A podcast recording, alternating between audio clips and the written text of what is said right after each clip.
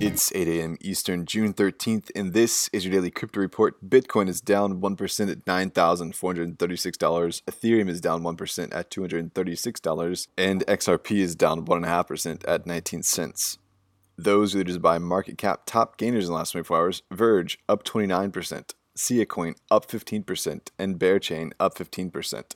Today's headlines: The New York Times has released details about its News Provenance project, a blockchain-focused R&D project that will help lend credibility to news items by providing contextualized information about them. The project manager highlighted that the project is being built using IBM's blockchain platform and that early tests showed positive movements and helping people make informed judgments about photos in a social media feed, but that ultimately the project has a ways to go because they want to keep the barrier of entry low to allow for smaller news organizations to use the platform.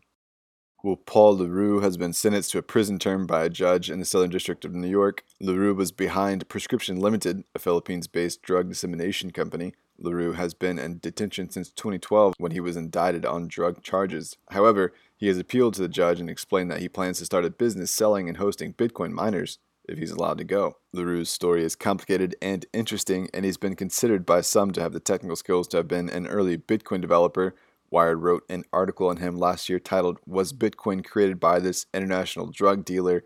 Maybe. Le Roux worked for the UK equivalent of the NSA and says that his understanding of the ASIC chips could set out miners that are an order of magnitude faster than the current design. One to keep an eye on for sure. And finally, in response to the systematic racism and police brutality in the US, a blockchain centric art project called the Dada Art Collective is exploring the intersection of protest and modern art with their project No Justice, No Peace, which publishes the names and faces of American police officers accused of killing unarmed black people.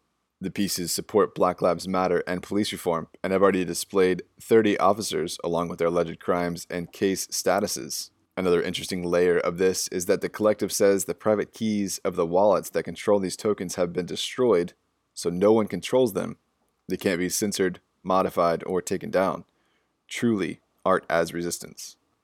Well, those are leading headlines today. Visit us at dailycryptoreport.io for sources and links. Find us on social media. Add us to Alexa Flash Briefing and listen to us everywhere else you podcast under Daily Crypto Report.